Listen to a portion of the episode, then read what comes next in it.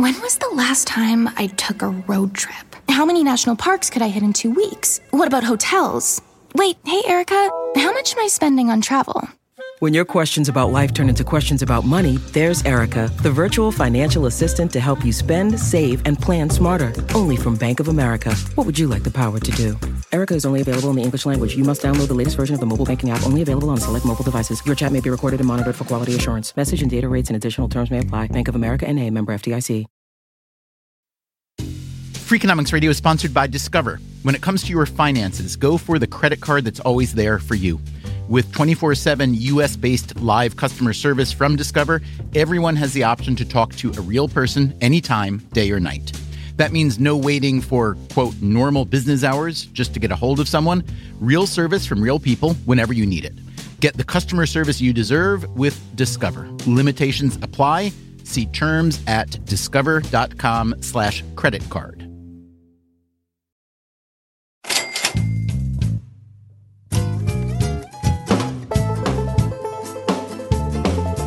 When Naveen first arrived in America, she had one big question Where are all the Americans? I don't see any American people, uh, uh, not a lot. Only Spanish, uh, Chinese, Indian, uh, Polish people. Everywhere I see immigrant people.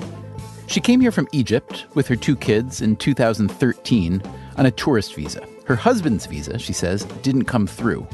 So Naveen moved in with her mother, her sister, and her sister's kids in Queens, New York.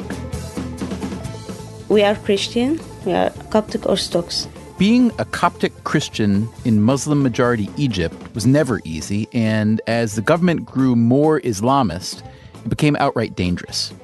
Naveen, who's 35 years old, says she left Egypt after being threatened by a man who accused her of giving his sister a Bible. And he kept calling me to just tell me I, I will kill you, I will kill your children. So uh, I get fear and we decided to come here. She says this kind of threat is common. They take the children and maybe they kill, they ask for money. So I scared about my, my children first.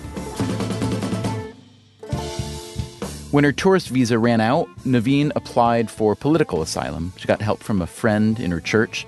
After more than a year in the US, she and her kids were granted asylum, but her husband is still in Egypt. It's so hard, so hard. I need him. They need him. Because you know, it's responsibility, big responsibility. Their age, they need their father.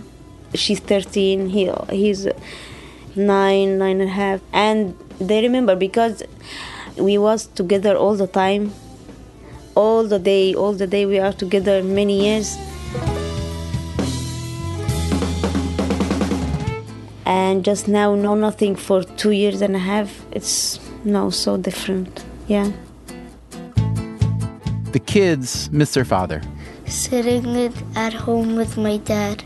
We would watch tv together and play a game of cards. But they are hopeful he'll join them soon yeah, he'll come. Like, he's okay. So, what is it that's keeping the kid's dad, Naveen's husband, separated from them? It's a combination of things, of course the lengthy asylum process, the paperwork, and when you get right down to it, a border. In an ideal world, I believe that we all ought to have the right to move about the globe. Today on Freakonomics Radio, the economic argument for open borders. Although, let me warn you, the economist who makes the argument admits that it's not so much about economics as morality. Money whips around the world at lightning speed. Goods move around the world very, very quickly. We have container ships transporting goods throughout the entire globe. The only thing which can't move today is people. And that should be the one thing which ought to have the most rights to move.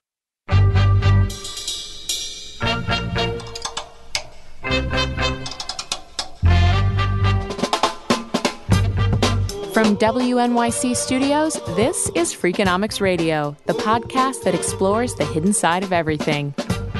Here's your host, Stephen Dubner. Alex Tabarrok is a professor of economics at George Mason University. Like Naveen, he too is an immigrant. My mother's family came from England. My father's family uh, came from uh, Persia, from uh, modern day Iran. And as an academic, he has a long-standing interest in immigration. Not so much as a research question, but more as a, almost a moral question. You know, why do we have these uh, tremendous boundaries for people simply exercising their right to move around?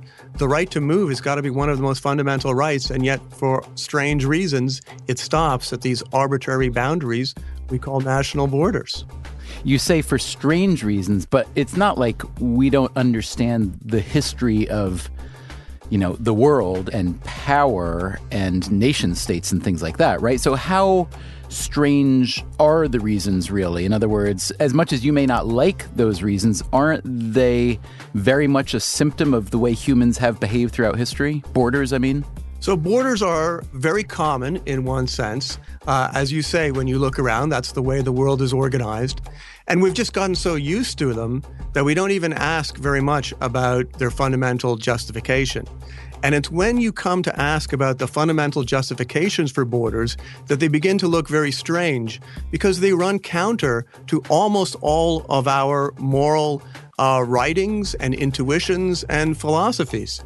So, whether we think about being utilitarians or egalitarians or a whole variety of you know, libertarian views, borders become very difficult to justify uh, they're inconsistent with much of our moral teachings in other areas of our life.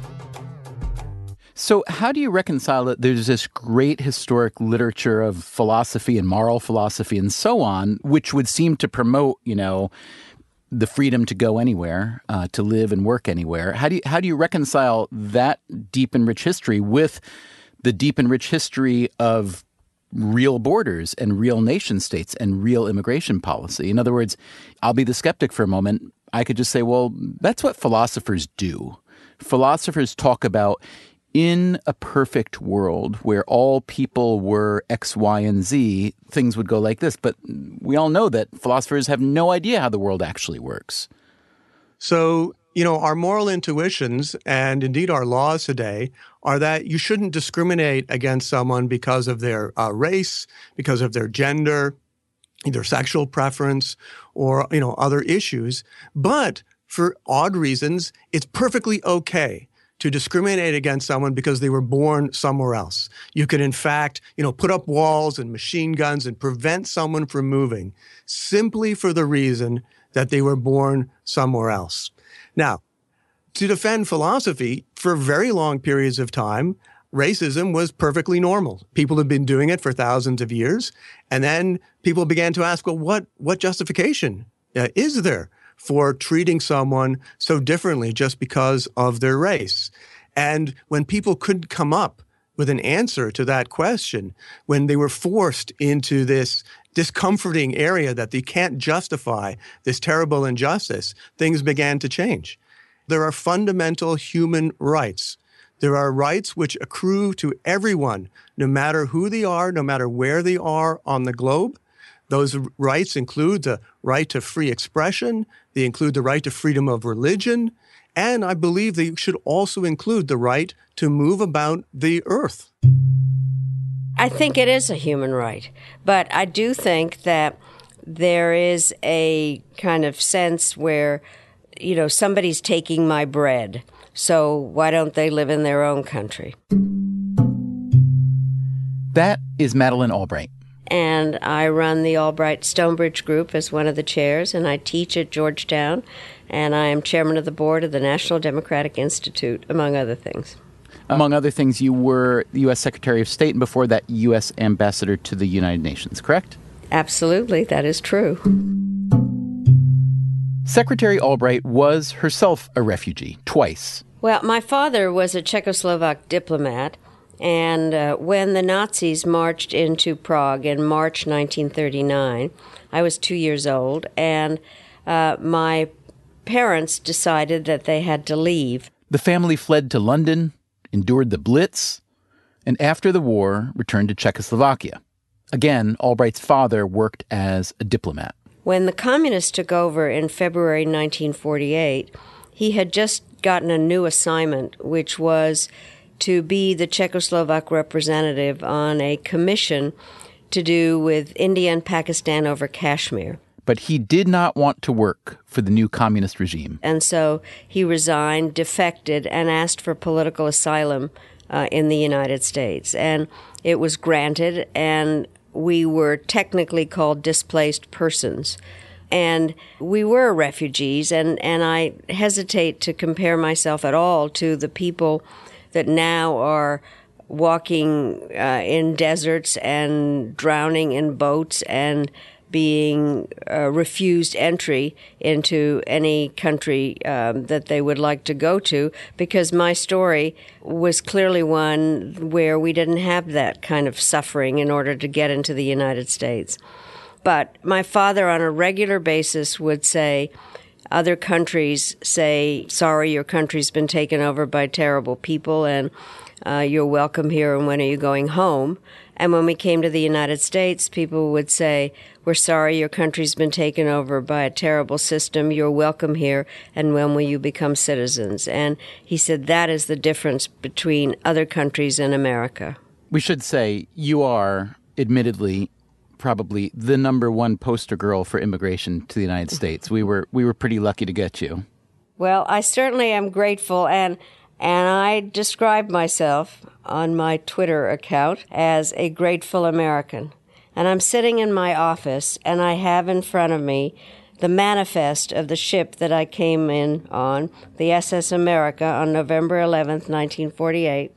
I have my commissions on the wall, signed by President Clinton. And then, if I may, on the other side, I have the Medal of Freedom that President Obama gave me. That's my story, and I'm grateful to be an American. It's hard for me to imagine that your own background did not inform the way you've looked at geopolitics as a professional, but maybe I'm wrong. Yes, absolutely. It is true um, in the following way. I am a child of World War II and the Cold War. There's no question about that. And when I saw very specifically, as you mentioned, I was ambassador at the United Nations, and when I saw what was happening in the Balkans and people being loaded into trucks and trains and sent to concentration slash labor camps, I thought, we've seen this before. And when people in Bosnia and Kosovo later were being ethnically cleansed only because they were uh, Muslims, I thought we can't have that uh, when you know I was in the government when I could argue for us doing something. And so, yes, very much I was informed by my own background. In addition, uh, I later found out about my Jewish background, and people thought that maybe my action in Bosnia had to do with that. It didn't. I mean, because I obviously knew about the Holocaust. I didn't, however, know that it applied to my own family. But there is no question that my background definitely informed the way that I see things. So, Madam Secretary, I have to ask do you watch Madam Secretary, the TV show? I do, yes. I'm guessing you've noticed that the secretary in that show is briefly made acting president when the line of succession kind of gets to her through a series of circumstances. But because you are not a natural born U.S. citizen, that was not a possibility for you. I understand you were also excluded from nuclear contingency plans and so on. Did you and or do you consider those exclusions sensible based on your having been foreign born or more of a strange historical relic? Well, I think it is a little bit of a strange historical relic uh, because of um, Hamilton, frankly. But basically, I do think that naturalized citizens should be eligible, but after living in the country for a long, long time, I think that you cannot be the citizen of a country that you've just kind of arrived in. And I do think that it requires understanding the country. The opposite, however, you didn't ask me this, but uh, President Havel wanted me to become the president of uh, the Czech Republic. And I refused for any number of reasons, but one, because I hadn't lived there. I didn't understand it. How would you characterize the United States' immigration policies over the last couple centuries? Have they been largely sensible and productive, or somewhat random and occasionally contradictory, even xenophobic? I think that they have been um, episodic to some extent. I think that mostly it, we have to remember that we are a country of immigrants, and therefore they clearly have worked. And I am very troubled by um, some of the discussion now. And uh, I know what it's like. I have renewed my vows on a regular basis as an American. And I didn't become a citizen until I was a junior in college. And I take it very seriously. I, and then I also participated in a number of naturalization ceremonies. And I have to say, the most moving one was on July 4th, 2000, during the millennium at Monticello. And as I handed the naturalization certificates to the people, I said, This is the most important piece of paper you will ever get. I have the same one. Guard it with your life.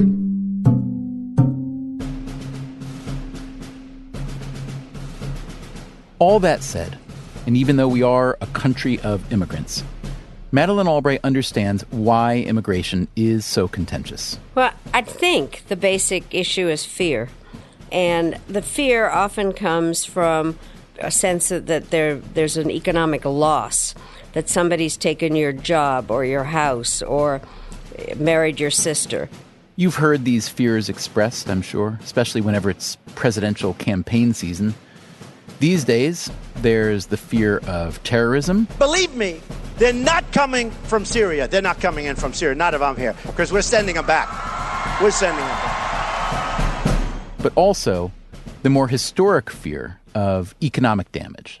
So I think on the surface, many people uh, worry about jobs. Alex Tabarrok again. And it is true that you know the economy is still somewhat shaky. But this is where things get complicated. The effects on the wages of workers and on the economy as a whole are completely different. That's Michael Clemens. I'm a senior fellow at the Center for Global Development, and I'm an economist who studies global migration. Clemens, like Tabarrok, takes a generally positive view on immigration and jobs. He does not, however, support open borders. I support sensible regulation of migration, and I think that sensible regulation of migration has to take into account the tremendous economic benefits of migration and the vast economic costs of barriers to migration. Okay, so let's consider those benefits and costs. Let's start with perhaps the most common concern the effect that migration has on workers' wages. The consensus of the economic research is that there may be a negative effect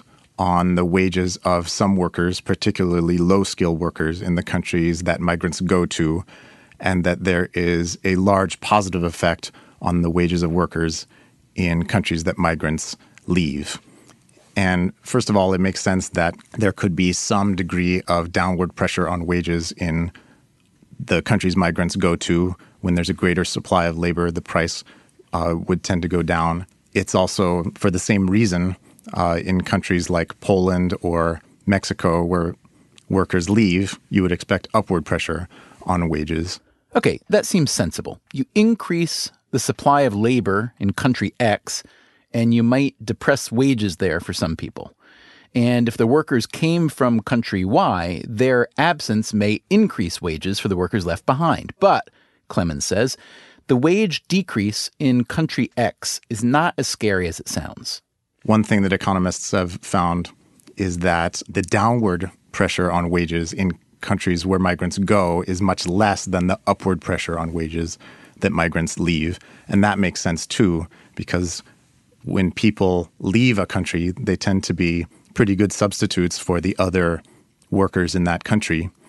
But workers that arrive in a country tend to be very different from the workers that surround them. Often they have much lower or much higher education levels, for example, and tend to complement uh, workers in the workforce. That's just one of the reasons why the overall effect on wages of workers in the countries that migrants go to is uh, very low and typically measured around zero.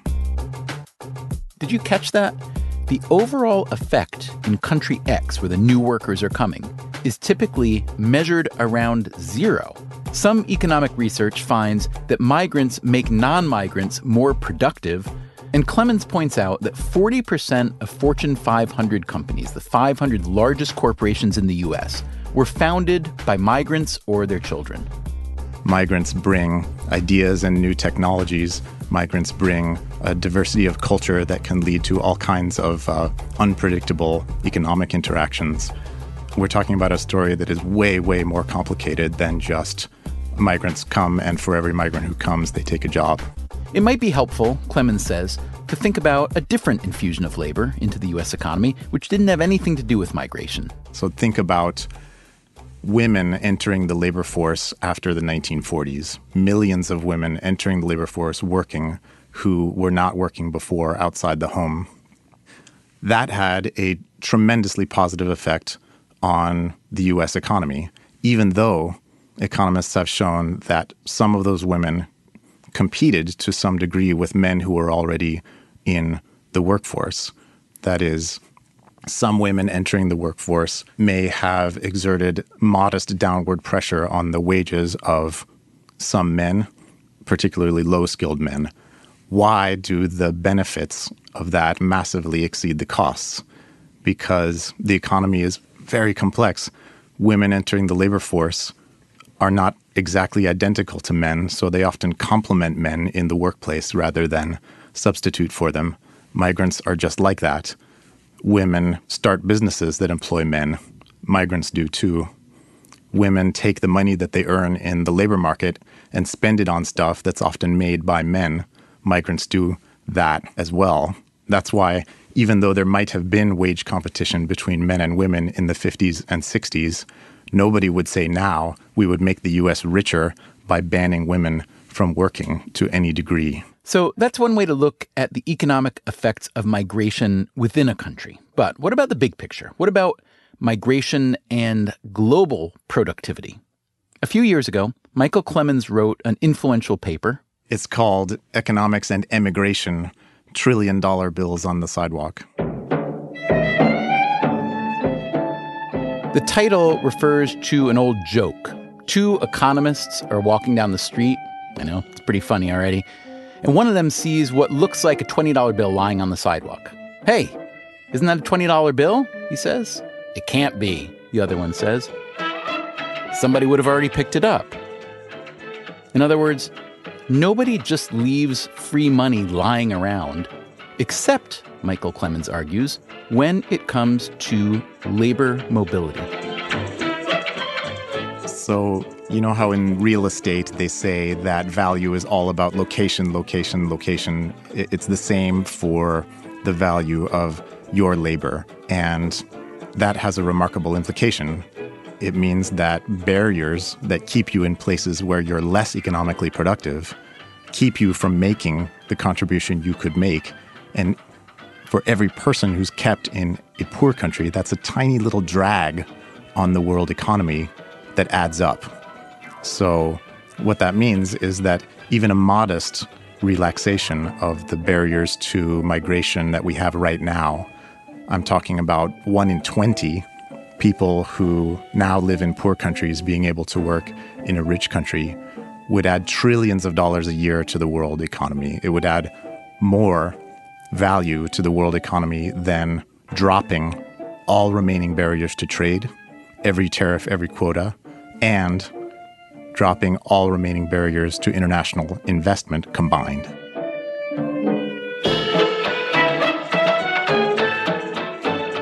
Isn't that an astonishing claim? Believable, perhaps, but still astonishing. And that's why Alex Tabarrok calls immigration the world's best anti poverty program. It's actually very simple. You take a person from a poor country, country like Haiti, for example, and you bring them to the United States or another developed country, and their wages go up three times, four times, five times, sometimes, sometimes as much as 10 times.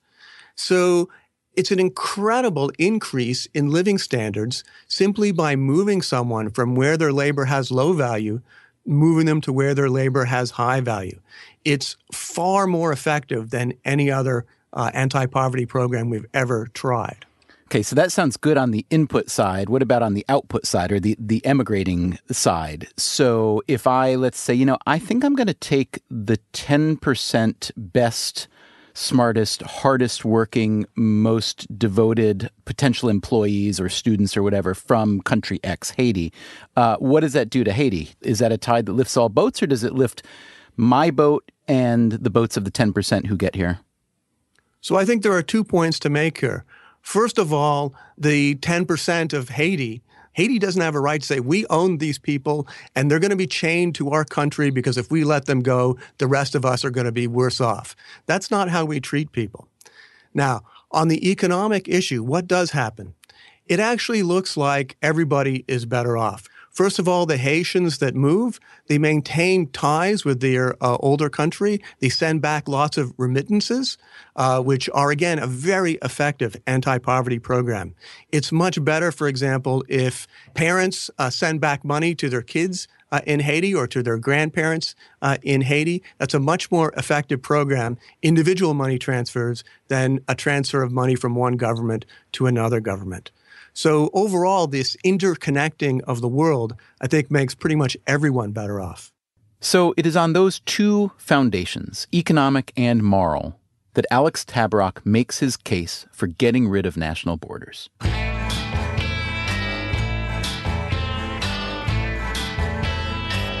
It is such a compelling case that it's easy to forget, for a moment at least, just how implausible it is a nation has a right to control who does and doesn't join it and who does and doesn't enter its borders, just like any other human group does.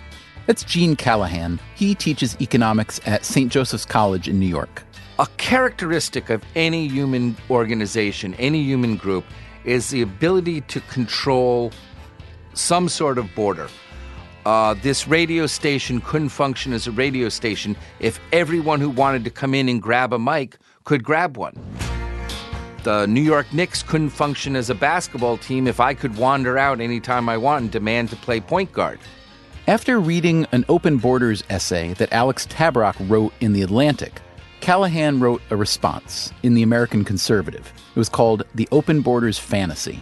Any nation that wants to have a welcome all immigrants policy, I think they're entitled to have it. My point is that the nation itself should decide who gets to join, who doesn't. Just as Tabarrok uses both morality and economics in arguing for open borders, Callahan does the same in arguing against. First, the moral. I think that it's a wonderful thing when a nation wishes to be charitable to refugees. I think it's very much analogous to whether a family would want to take them in.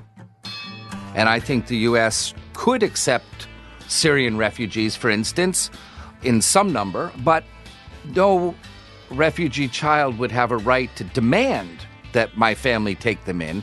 It's an act of charity that's a wonderful thing to do, but a family may not have the capacity. They may already be just scraping by. It's their decision, in other words. Callahan's economic objection to open borders goes to Alex Tabarrok's political leanings. Being that he's a libertarian, he has a belief in strong property rights. So, presumably, he doesn't feel that Bill Gates, for instance, has to let my kids into his family because Bill Gates's kids have a lot of opportunities my kids don't. So, if we don't have that principle in terms of property rights, why does it suddenly become uh, mandatory in terms of nations?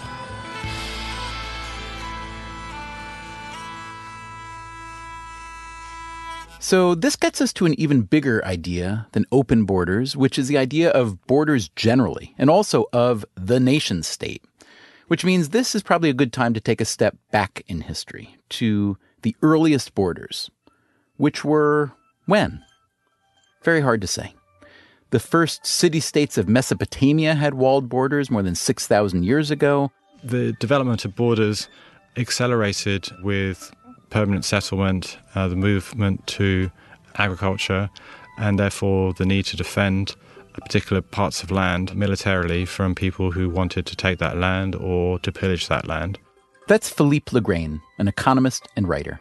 They also develop in order to be able to tax and control trade, to enforce local monopolies, to impose, uh, in effect, import duties, and those kinds of things. So you might think there's a straight line from ancient history up to today, with restrictive borders everywhere all the while, but that's not the case. Before World War I, Legrain tells us, many Western countries essentially had open borders. Indeed, the United States had an open door policy. Britain uh, had an open door policy. Indeed, Britain's first immigration restrictions came only uh, in 1905. So uh, we do have experience of running countries without the immigration controls we have now, and it worked just fine. Legrain himself is, well, he's European. I was born in London. Uh, my father is French, uh, and my mother is Estonian. As for his views on immigration, well, one of his books is called Immigrants Your Country Needs Them. So you see that many arguments which are framed in an economic way actually are xenophobic in origin. So you can see that when migrants are working, they're accused of stealing our jobs, uh, and when they're out of work, they're accused of uh, sponging uh, off welfare. Uh, when they're rich, they're accused of driving prices up, and when they're poor, they're accused of driving standards down. Legrain used to be an economic advisor to the president of the European Commission, which gave him a front row seat to one of the most amazing open border experiments in history the European Union and the Schengen Agreement that preceded it. The Schengen Agreement started with a handful of countries in the 1980s. It's since been broadened to 26 countries, 22 of which are members of the European Union, and four of them are not. And people can move freely uh, across them without showing their passport. That's true whether they're crossing the border, for example, between uh, France and Belgium uh, or France and Italy, uh, and it's true if they're taking a plane uh, between those countries. So, in effect, uh, it's like when you cross the United States, going across a state line, or you know, taking a, a plane from one place to another. So, parts of Europe have been experimenting with open borders since the 1980s. Then, in 2004, several poorer former communist countries in Central and Eastern Europe joined the EU. That increased the supply of people eligible to move about by about 100 million people.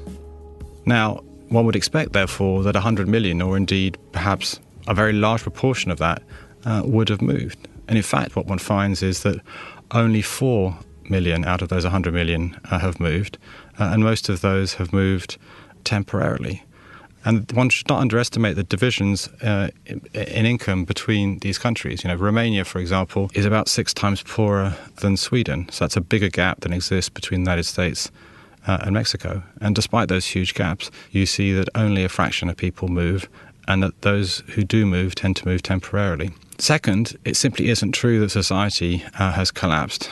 Um, on the contrary, all the studies show that the immigrants have been good for the economies to which they've moved, uh, that they haven't taken jobs, that they haven't depressed wages, that they're net contributors to public finances, so they pay more in taxes than they take out uh, in benefits.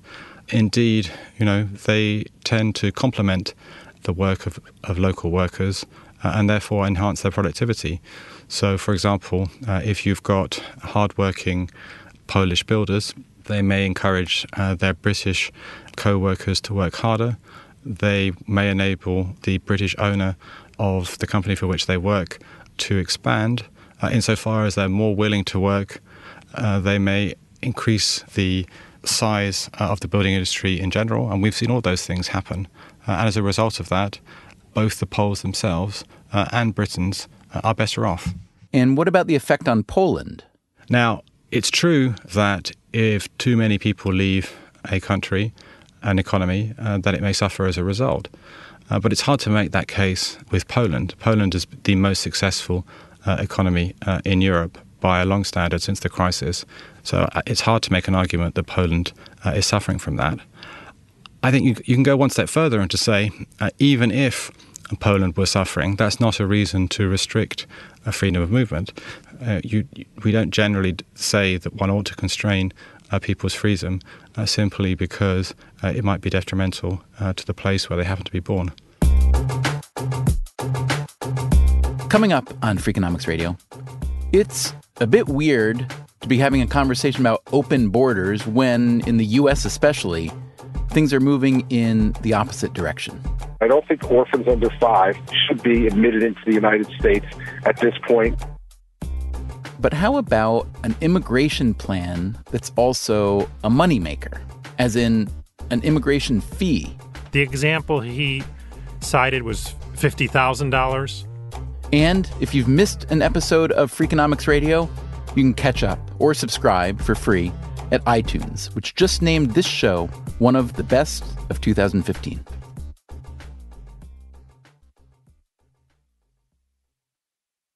Old Dominion Freight Line was built on keeping promises. With an industry leading on time delivery record and low claims rate, we keep promises better than any other LTL freight carrier because we treat every shipment like it's our most important one, which means we do the little things right so that we can keep our promises and you can keep yours too. That's what drives us. To learn how OD can help your business keep its promises, visit odfl.com. Old Dominion, helping the world keep promises. Freakonomics Radio is sponsored by Amica Insurance. Amica Insurance is all about empathy. They know your auto, home, and life insurance are more than just policies. Home insurance is about protecting the life you've built. Auto insurance is there to protect you on the road ahead. That's why Amica takes a consultative approach to help protect what matters most to you. They are a customer owned insurance company that puts your needs first, and their representatives are available 24 7 for claim related matters. As Amica says, empathy is our best policy. Freakonomics Radio is sponsored by Southern Company. As a national leader in carbon free nuclear energy, Southern Company has a vision of a resilient energy future, and every day they're putting it in motion. That means balancing the responsibility and reliability of their existing infrastructure while also investing in carbon free nuclear energy along with wind and solar power as an essential component of preserving our environment. With energy demand on the rise, their balanced approach to a net zero future centers around creating jobs helping communities thrive and meeting demand for carbon free energy in a way that's affordable, reliable, and safe for all. Because a stronger and more equitable tomorrow is only possible through investments in our communities today. Learn more at southerncompany.com.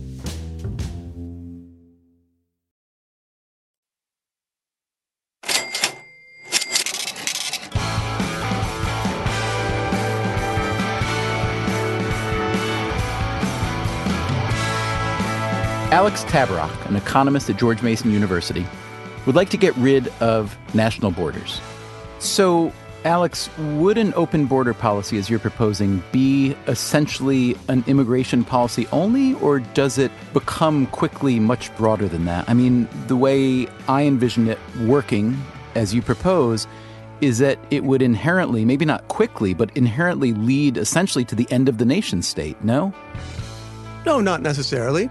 I mean, after all, look, we have open borders in the United States between states, uh, and Texas is still different than uh, New York and is different than Mississippi. Uh, we have open borders between uh, cities, but Los Angeles is a different place than Chicago.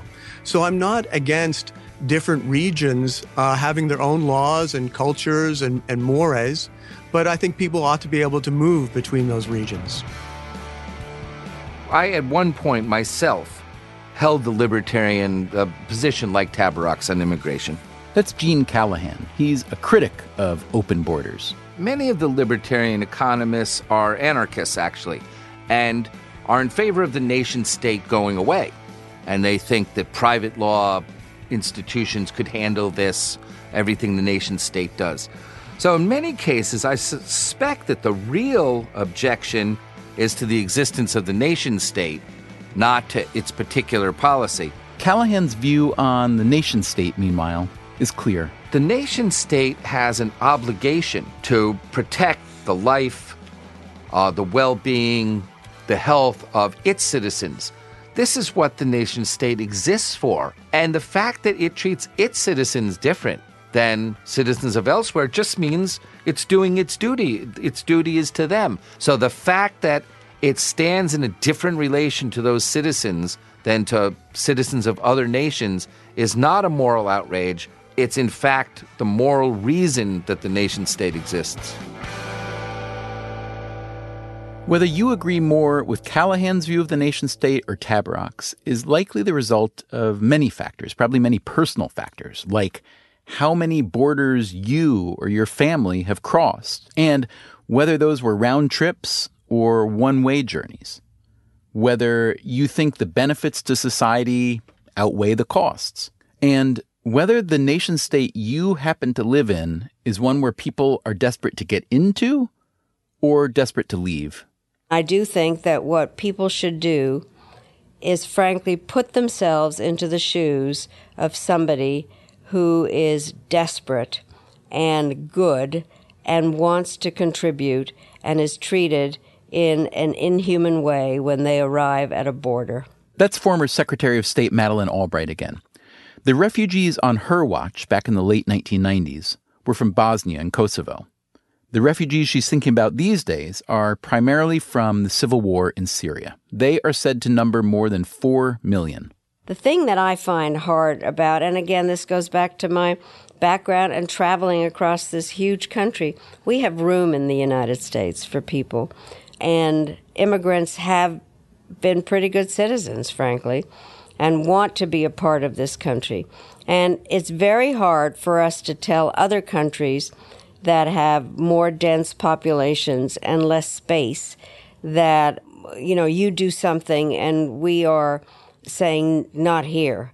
Uh, I, I believe in uh, the role of the united states. I happen to believe we are an exceptional nation of immigrants Let's assume that one agrees with your position on the strength of diversity. The practical question, to my mind at least, becomes then how does one, meaning a nation, a government, um, even a, any community, how does one balance that strength with the realities of immigration and economics and so on? In other words, how does one sensibly set the rules for who's allowed to move into a country and who's not? Because if we presumably opened up, let's say, the American borders to anyone and everyone, we'd get pretty crowded pretty fast. And I assume that's not the uh, idea that you have in mind. Oh, uh, look, I I do think there need to be certain rules for coming into a country. I find stunning the following set of facts. Jordan, they have refugees from Iraq, Palestine, and Syria. In numbers, proportional numbers to their population, it is as though the United States had 60 million refugees. We can't even deal with 11 million undocumented workers. I think that where we have been makes no sense at all, and there needs to be, absent the Syrian issue, even before, some kind of a rational immigration program for the United States. Legal, tried to figure out, you know, how people come here, what the procedure is, fairness, legality, a whole aspect of things. But for me, the default position should be that we do benefit by the diversity, that we can use more people, that uh, people want to work, and that there can and will be jobs for them. It doesn't mean that we can just say, y'all come. Uh, I do think that there has to be some way of uh, checking who is who. I do believe that. Albright's position may strike you as moderate, sensible, almost inarguable, depending, of course, on the context. Meaning, at any moment, what's going on in the world, in our minds, and in the small rooms where big decisions are made. We're coming back on the air right now with more on that horrifying night in Paris. Police have now confirmed at least four attacks in the city of Paris. The area is totally locked down by many, many uh, police forces. Five attackers dead in attacks across the city. Numerous gun and grenade attacks, leaving over two dozen people dead. In November, jihadists killed 130 people in Paris. One of the killers reportedly had a Syrian passport that bore the name of a Syrian refugee. That passport is now believed to be fake. Within hours of the Paris attacks, some presidential candidates in the U.S. called for closing our borders to Syrian refugees. To bring them here under these circumstances is a suspension of intellect. I don't think orphans under five should be admitted into the United States at this point. They have no family here. How are we going to care for these folks? We need to put the safety and security of the American people first. Putting the people on notice that are coming here from Syria as part of this mass migration, that if I win, if I win, they're going back. They're going back. I'm telling you. They're going back. Well, sure. Obviously, the Paris attacks are horrific, shocking, and you know people, not just in Paris and in France, but across Europe, are afraid. That's Philippe Legrain, the European economist. I mean, even if there had been uh, border controls within uh, the Schengen area, there still would have been the attacks on Paris. Most of the perpetrators uh, were French. Uh, some of them uh, were based uh, in Belgium. So the idea that somehow closing the borders is the right response to terrorism, I think, has no basis in logic.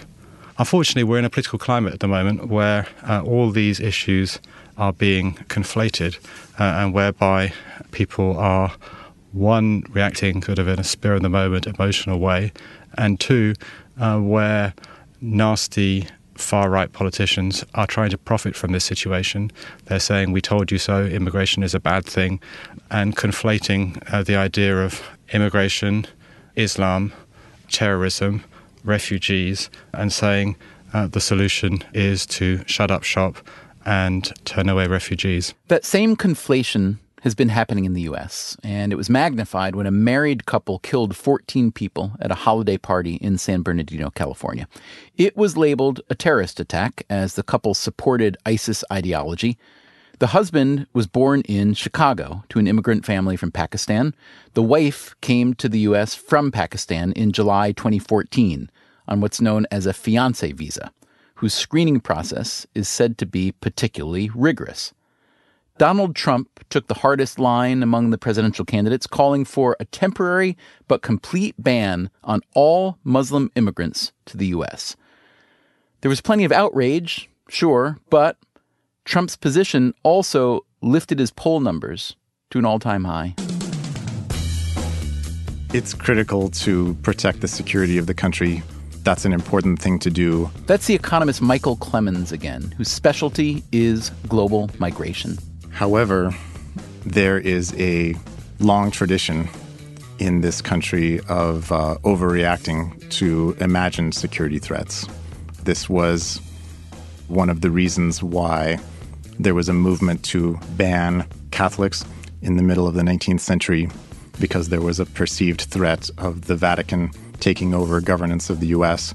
It was the reason cited to exclude all ethnically Chinese people for 70 years. It was a reason cited to exclude Southern Europeans and Eastern Europeans perceived to be anarchists and communists in the 1920s. If you are a progressive or a capital D Democrat or even a libertarian, Clemens's argument probably rings true to you. But if you're not, or even if you're just influenced a little bit by the recent terrorism, then the idea of opening up our borders, as Alex Tabarrok is advocating, isn't even a legitimate idea. Gene Callahan again. Well, it would seem if Tabarrok is really serious that if a couple thousand members of ISIS showed up today and said, well, we're here to uh, overthrow your government, we'd have to say, well, you, we can't stop you, you know, until they do something. Certainly, if I think if we can catch someone at the border who has evil intents and stop them there, that's much better than catching them later. And um, without borders, of course, we can't do that. I interviewed Alex Tabarrok just before the Paris attacks. Afterwards, I emailed him. Here's what he wrote back. My view is that this is less about immigration than it is about war. We are at war with Islamic State and Al Qaeda and other elements in the Middle East. Even if we conclude that we need to scrutinize young Middle Eastern men more closely for security reasons, we also ought to recognize our common humanity with the refugees. The refugees are running from the same evil death cult that attacked us. ISIS has killed many more Muslims than Christians or Europeans.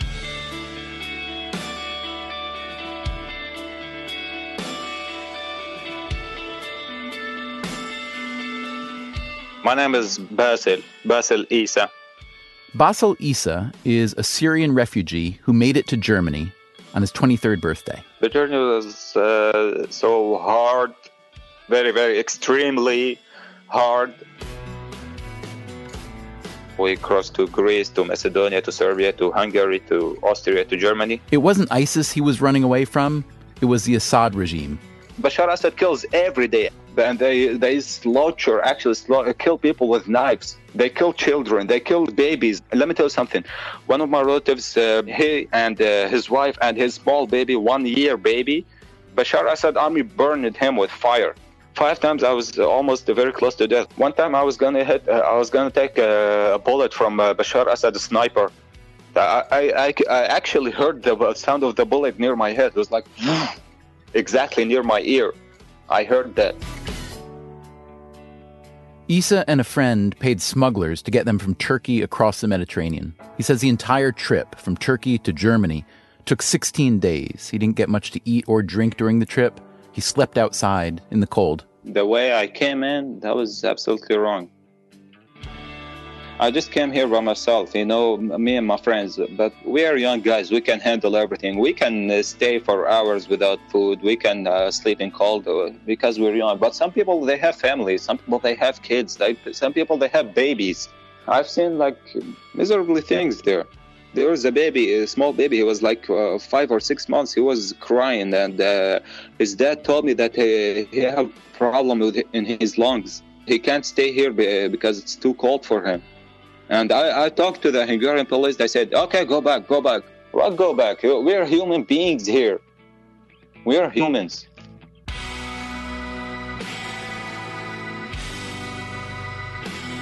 It's natural to empathize with someone like Isa or with any refugee who's fleeing hardship.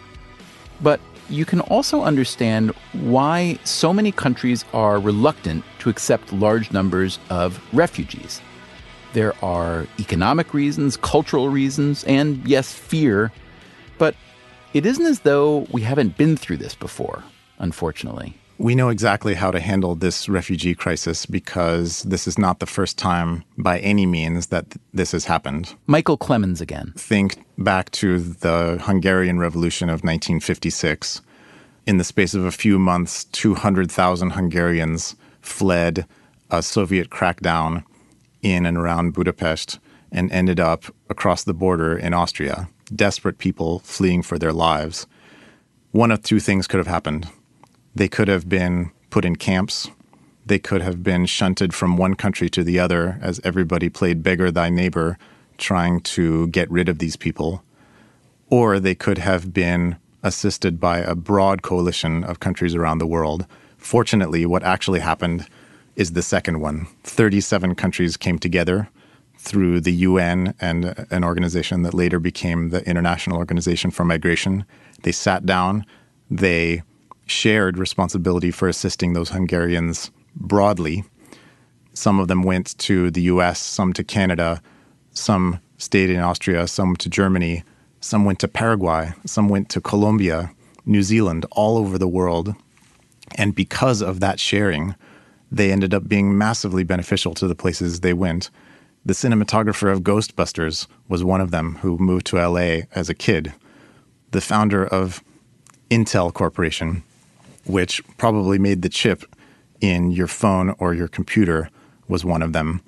Tremendously beneficial, but only because of a choice. And it was the choice to broadly share responsibility for assisting them. They could have been turned into a burden, just an expense to keep them alive in the camps.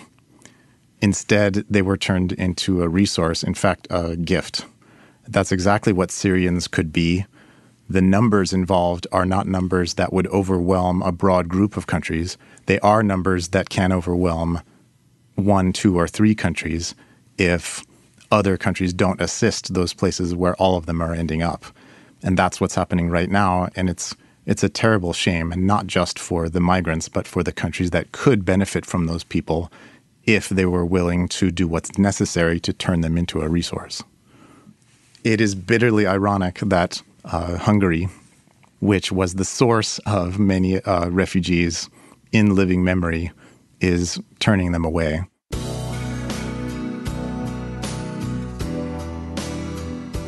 You have by now figured out that many economists, if not most, agree that immigration is net positive.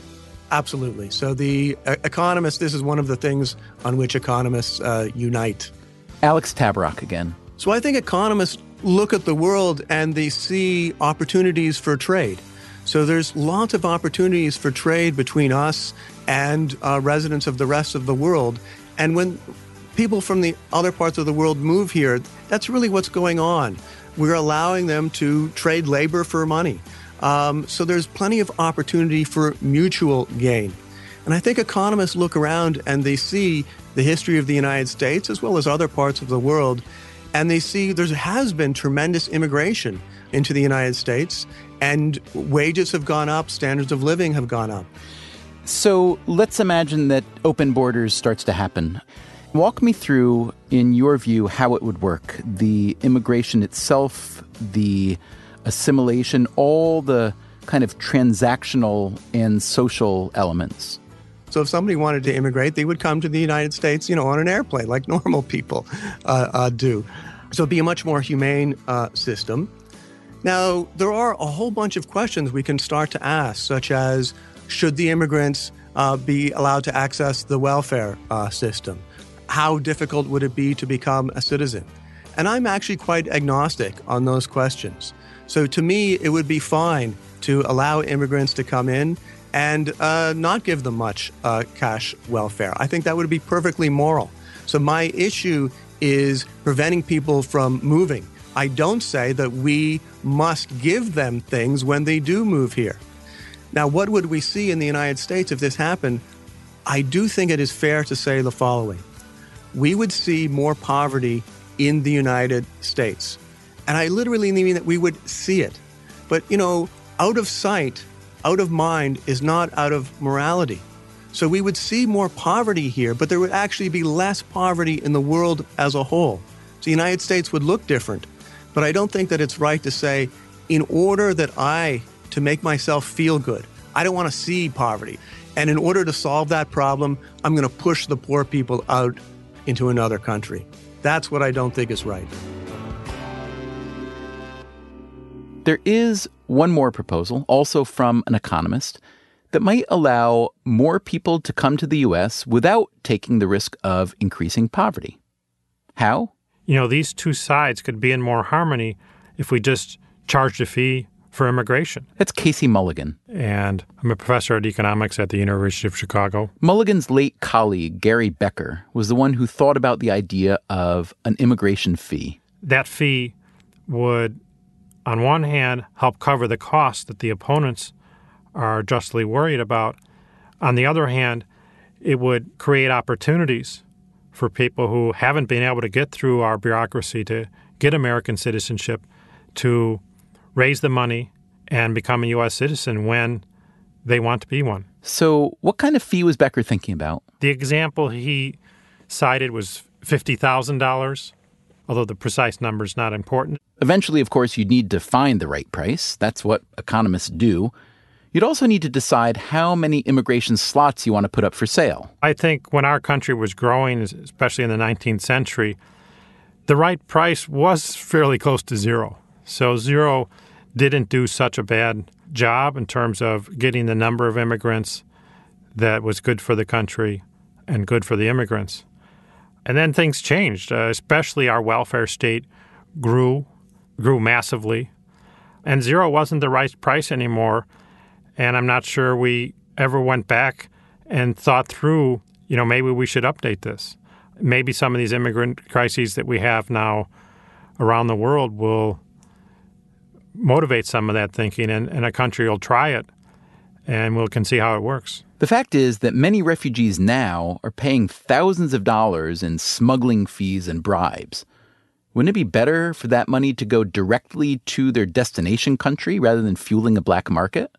Now, I can hear you, podcast listeners, the outrage that's fomenting in your brain, setting a price on the right to immigrate, it is un American. It's unethical. I think there are ethical dilemmas in not doing it as well. I mean, there are people who really suffer because we don't let them in or they can't get through the bureaucratic hurdles that we use in our price equals zero approach to this problem. So, what kind of immigrants would this fee based structure appeal to? They might have an advanced degree that could give them a good financial return after they come to America. But what if you don't have $50,000 or whatever it costs to get into America? Gary Becker considered that. Yeah, I, I think he envisioned it very much like acquiring higher education. And that's costly. In fact, a lot more costly than $50,000 to get a, a four year college degree, not to mention a medical degree or a law degree. And there's a market there uh, that people get loans, they get assistance, they may have an employer who would like them to have that degree, and so they help finance it. So the market would present a lot of opportunities to to raise that money. But wait a minute.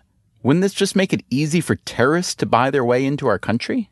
But I also don't think we should delude ourselves that the price equals zero system that we have now somehow shuts out ISIS more than it shuts out law abiding people from Europe or Africa or Asia or wherever they may be coming from.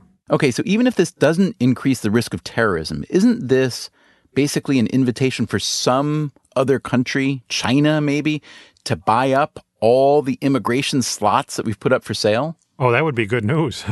that would mean that you could set a, a much higher price and get a lot more revenue from this than we ever expected. So, whenever you're selling something and you have a sellout on the first day, it, it's a time for celebration, a time for adjustment, yes, but a time for celebration.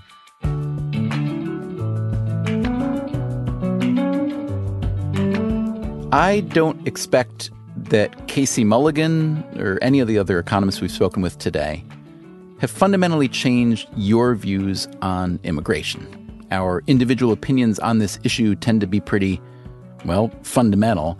If you see the world in a certain way, then open borders make sense, economically and morally at least. But as a practical matter, especially as you invoke emotions and that gets turned into politics, it's much more complicated. At the very least, I thank you for listening in today as we talk this through. One thing history teaches us is that our predictions about the future are generally terrible. But if we can collectively push our thinking on hard issues like immigration just a bit more into the future, we probably stand a slightly better chance of getting on the right side of history before it's too late.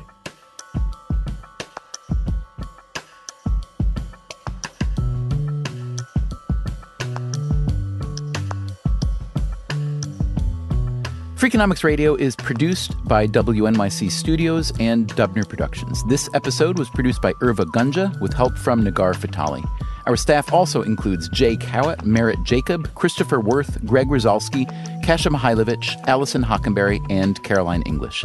If you want more Freakonomics Radio, you can subscribe to this podcast on iTunes or wherever you get your podcasts, or you go to freakonomics.com where you'll find our entire podcast archive, the books, the blog, and much more.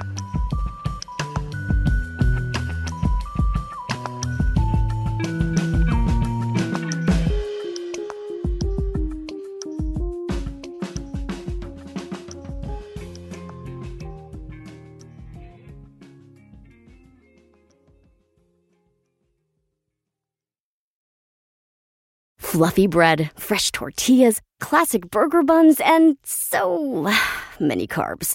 Carb fear is real, but Hero Bread makes healthier versions of the carb heavy favorites we love the most. We're talking fewer calories, 0 to 2 grams net carbs, 0 grams of sugar, and seriously great taste. Plus more of the dietary fiber and protein you want, no compromise. Don't skip out on your favorites. Just use Hero Bread. Get 10% off your order at hero.co with code HERO10 at checkout. That's HERO10 at H E R O.co.